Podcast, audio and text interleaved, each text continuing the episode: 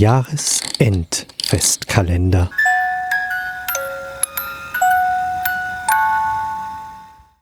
Früher war mehr Text von Kati Frenzel.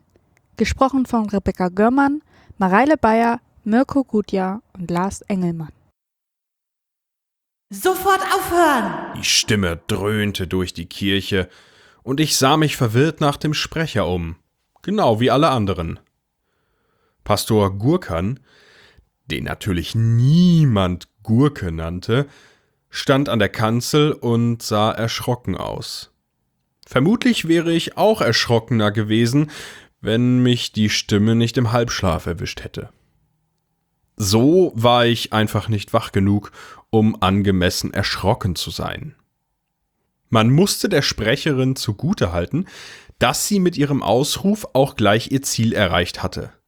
Die Probe des Krippenspiels war unterbrochen worden. Alle Beteiligten wirkten verwirrt und angsterfüllt. Wer, wer ist da? fragte Gurkan eingeschüchtert. Na, wer wird wohl in der Kirche auftauchen, um diesen hanebüchenden Unsinn zu unterbinden?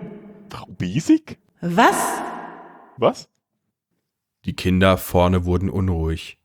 Die Jüngeren hatten wegen der donnernden Stimme zu weinen begonnen, aber die älteren Kinder hatten ihnen ein paar Kerzen zugesteckt, an denen sie jetzt friedlich nuckelten. Johannes, siehst du, wer da spricht? Es ist so dunkel da hinten. Sei so gut und schau nach, ja? Pastor Gurkan hatte, um Strom zu sparen, das Licht nur im Altarraum eingeschaltet. Im Dunkeln traute sich Gurke, äh, äh, Gurkan aber nicht dorthin, wo ich saß und die Probe über mich ergehen ließ. Ich war zu alt für das Krippenspiel, sollte aber auf meine Schwester Anna aufpassen. Sie spielte den dritten Hirten links und brauchte eigentlich keinen Schutz, weil sie einen fiesen Knüppel als Hirtenstab benutzte. Ich schaltete die Taschenlampe meines Telefons an und leuchtete durch die Kirchenbänke. Hör mal, Junge, es ist sehr unhöflich, Leuten eine Taschenlampe ins Gesicht zu halten. dröhnte es mir plötzlich entgegen. Vor mir war allerdings niemand. Es ist auch sehr unhöflich, in einer Kirche rumzubrüllen und sich dabei nicht zu zeigen, erwiderte ich, senkte aber die Taschenlampe auf Kniehöhe. Hm, dröhnte es nachdenklich. Und dann fingen die großen Kerzen vorne auf dem Altar an zu flackern. Was seltsam war, weil das nämlich LED-Kerzen waren, damit die Kinder nicht versehentlich die Kirche abfackelten. Äh, machte der Pastor, als das flackernde Licht plötzlich als echtes Feuer von den LED-Kerzen sprang, über den Boden kullerte wie Mini-Kugelblitze und sich dann an der Kirchenbank vor mir sammelte. Die kleinen Feuerbälle türmten sich auf, bis schließlich so etwas wie ein Schneemann vor mir stand. Nur eben aus Feuer. besser so. Hinter mir rumpelte es laut und Anna rief, Gurke ist K.O. so eine kleine Schwester muss man einfach lieben. Die anderen Kinder japsten erschrocken oder fingen wieder an zu heulen. Ich drehte mich zu ihnen um. Anna, bring die anderen bitte rüber ins Café, ja? Sag Frau Besig, äh, Gurke gibt euch heiße Schokolade aus. Anna reckte mir den erhobenen Daumen entgegen und schwenkte ihren Hirtenknüppel. Mir nach. Es gibt Kakao. Ich drehte mich wieder zu dem Feuerschneemann um. Wir können uns gerne unterhalten, aber macht's dir was aus, leiser zu reden? fragte ich und knipste endlich das Licht am Telefon aus. Oh, ist der da umgekippt, weil ich so laut rede? Das Feuer wurde ein bisschen weniger hell, fast als würde sich der Schneemann schämen. Nee, keine Sorge. Unser Pastor war einfach nur so beeindruckt von dem Trick mit den LED-Kerzen. Du bist, äh, Gott, hoffe ich? Nicht der andere? Der oberste Feuerball kippte kurz vor und wieder zurück, was sich als Nicken deutete. Ah, Freut mich. Ich bin Johannes. Wieder ein Nicken. Allerdings schien es Gott jetzt doch ein wenig unangenehm zu sein, wie sie hier reingeplatzt war. Tja, Du magst unser Krippenspiel also nicht? fragte ich, um die Situation ein wenig aufzulockern. Gott nickte so heftig, dass der oberste Feuerball fast vom Schneemann rutschte. Das ist totaler Blödsinn, was die da auf der Bühne treiben. Das war alles ganz anders. Und überhaupt, die klauen meine Texte und zahlen nicht mal Tantiemen. Gott schien kurz vorm Explodieren. Also tat ich, was jeder andere Mensch an meiner Stelle auch getan hätte. Ich lud sie auf einen Kakao ein. Kakao? Richtig echten Kakao aus Schokolade? Ich nickte. Wäre allerdings gut, wenn du dich vorher noch, äh, umziehen könntest. Ich glaube, Frau Besing holt sonst den Feuerlöscher raus. Der oberste Feuerball rutschte kurz zur Seite, als würde Gott den Kopf schief legen. Dann wurden die Flammen zu einer kleinen, runden Frau mit Brille und wirren Locken, die so etwas wie Spezizismus murmelte. Sie sah ein bisschen aus wie meine Lieblingstante Gerda, nur dass Tante Gerdas Augen braun waren und die von Gott eher wie Bernstein aussahen und mehr strahlten. Ist es weit? fragte Gott und zog aus dem Nichts einen großen, kuscheligen Schal mit Totenkopfmuster, den sie sich um den Hals knotete. Nur über die Straße, sagte ich und hielt ihr die Kirchentür auf. Ich bestellte bei Frau Besig zwei Tassen Kakao und dann schaute ich noch mal kurz nach Anna und den anderen, die den Tisch gleich neben der Küche erobert hatten. Die Tischplatte war voller Kakaopfützen, die Kinder voller Schokoflecken und Anna dirigierte gerade Leise pieselt das Reh. Gott hatte sich in einen Sessel gekuschelt. Seit Jahrhunderten verfälschen die Menschen die Weihnachtsgeschichte. Und nicht nur das, sie benutzen meine Texte und zahlen nicht mal was dafür. Das ist doch eindeutig eine Urheberrechtsverletzung. Gott schnaubte in ihren Kakao, wodurch sie sich eine Sahnehaube auf der Nase einhandelte. Sie versuchte, sie mit der Zunge wegzulecken, kam aber nicht dran. Ich reichte ihr eine Serviette, aber sie nahm einfach den Ärmel. Dann hat sich die Geschichte mit Jesu Geburt also gar nicht so abgespielt und die Sache mit den heiligen drei Königen. Gott schnaubte wieder. Sie schien Sahne auf der Nase zu mögen. Glaubst du denn wirklich, diese dämlichen Könige hätten einen Stern vom anderen unterscheiden können? So wären die nie nach Bethlehem gekommen. Außerdem waren die auch nicht nur zu dritt, die hatten ihren halben Hofstaat dabei und ihre Frauen. Aber die tauchen in eurer Bibel natürlich nicht auf. Dabei waren sie diejenigen, die gesagt haben, ohne Geschenke können wir doch nicht zur Babyparty gehen. Zugegeben, dass die Könige von alleine an Geschenke gedacht haben sollten, kam mir auch komisch vor. Bei uns ist das auch so.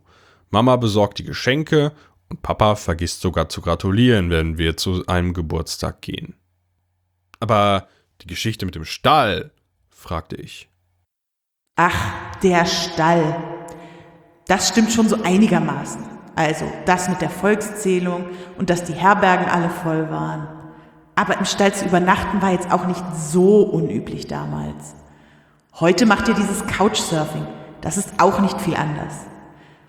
Aber das mit dem Engel der Verkündigung und den Hirten und dass die Könige da gekniet hätten bei der Krippe, ne, das stimmt alles so nicht. Erstens war der Balthasar zu alt zum Hinknien. Der hatte schlimmes Rheuma und wäre gar nicht mehr hochgekommen.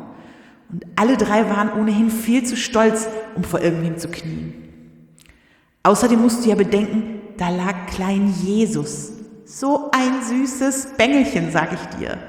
Und schrie und musste gestillt werden. Die feinen Herren Könige standen dann nur im Weg rum, bis ihre Frauen die Sache in die Hand nahmen. Die haben meinen Jesus gewaschen und gewickelt und ihre Männer nach draußen geschickt. Josef gleich mit ihnen. Der hatte ja mit Jesus eh nichts zu tun. Und ich sag dir, der war echt angefressen deswegen. Der hatte Angst, dass jetzt alle nur noch nach Maria und unserem Baby gucken würden und er ganz vergessen wäre. Deshalb hat er mit den Königen ausgemacht, dass sie das alles ein bisschen anders erzählen. Denen war das nur recht, Ein bisschen peinlich war es ihnen nämlich schon, dass sie ohne ihre Frauen nicht mal Bethlehem, geschweige denn den richtigen Stall gefunden hätten. Also beschlossen sie, die Geschichte ein wenig anzupassen. Ich habe sie später natürlich nochmal richtig diktiert, diesem Lukas, aber der hat lieber den Königen geglaubt und diese männerlastige Version aufgeschrieben. Sie nahm einen großen Schluck aus ihrer Tasse und atmete dann lange aus. Aber dafür kannst du ja nichts, Junge. Ist nicht deine Schuld, dass die Menschen irgendwann bekloppt geworden sind und ein Geschlecht über das andere gestellt haben. Oder überhaupt dieses binäre Geschlechterding angezettelt haben. Im Ernst, guck dir meine Schöpfung an. Die ist doch echt vielfältig, oder? Mache ich den Eindruck, als könnte ich nur bis zwei zählen? Gott schaute mich herausfordernd an und ich schüttelte den Kopf. Aber du bist Gott. Also, wieso sagst du den Leuten nicht einfach, dass das alles Blödsinn ist, was in der Bibel steht? Angeblich war Gott doch allmächtig. Da sollte das doch kein Problem sein. Was glaubst du denn, was ich hier mache? Ich tingle von Krippenspiel zu Krippenspiel, um die Geschichte richtig zu stellen. Aber niemand hört zu. Die eine Hälfte kippt um wie dein Pastor, die anderen faseln was von zu vielen Space Cookies und letztes Jahr in den USA bin ich sogar verklagt worden. Ich hustete. Etwas Kakao tropfte aus meiner Nase. Du, du wurdest verklagt? Echt? Gott murrte. Ja, angeblich habe ich das Krippenspiel gestört und die Kinder traumatisiert. Die Kostüme, die die Eltern gebastelt hatten, die haben schon vorher die Kinder traumatisiert. Ich schielte zu Anna und den anderen Kindern aus unserem Krippenspiel. Sie trugen alle noch ihre Alltagskleidung. Wie ist das ausgegangen mit der Klage? Fragte ich. Naja, am Ende war es dann eher peinlich als schlimm. Ich habe versucht, Gegenklage einzureichen, wegen des Urheberkrams. Als wir vor dem Richter standen, wollte der erstmal, dass ich einen Ausweis vorlege, als ob ich sowas bräuchte. Und dann hat der gegnerische Anwalt auch noch behauptet, wenn ich Gott wäre, wäre ich ja tot. Das hätte er schriftlich. Und dann hat er ein Buch von Nietzsche aus der Aktentasche gezogen und ihn zitiert. Ausgerechnet Nietzsche. Was der gewimmert hat, als er nach seinem Tod bei uns auf der Matte stand. Jedenfalls wurden die Verfahren eingestellt. An dem Krippenspiel haben sie natürlich nichts geändert. Gott sah niedergeschlagen aus, wie sie da klein und pummelig in dem Sessel saß und an ihrem Kakao nippte. Und jetzt? fragte ich, weil ich auch nicht weiter wusste. Gott seufzte. Jetzt muss ich aber wieder los. Ich kann hier nicht rumhängen und warten, dass dieser Gurkan wieder zu sich kommt und mir dann auch noch glaubt. Das tut nie jemand. Aber sie zu erschrecken macht Spaß. Gott zwinkerte und trank ihren Kakao aus. Danke fürs Zuhören, mein Junge. Das hat gut getan. Und der Kakao war wirklich vorzüglich. Kann ich mich irgendwie revanchieren? Ich stutzte kurz. Wann konnte man bei Gott schon mal persönlich einen Wunsch vorbringen? Ich überlegte und schaute die kleine pummelige Gott an. Dann lächelte ich. Und Gott lächelte zurück. Ich brachte die Kinder zurück in die Kirche, wo ihre Eltern sie jeden Moment abholen würden. Bevor ich die Tür hinter mir zuzog, winkte ich nochmal Gott zu, die am Ende der Straße stand und sich langsam wieder in kleine Feuerkugeln verwandelte, die in den Abendhimmel aufstiegen und dort langsam verglühten. Am heiligen Abend nach dem Krippenspiel stürzte Anna sich auf die Geschenke. Und als sie mein Paket öffnete, begannen ihre Augen zu glänzen wie Christbaumkugeln. Im stillen prostete ich Gott mit meinem Kakao zu. Der Schal war das perfekte Geschenk.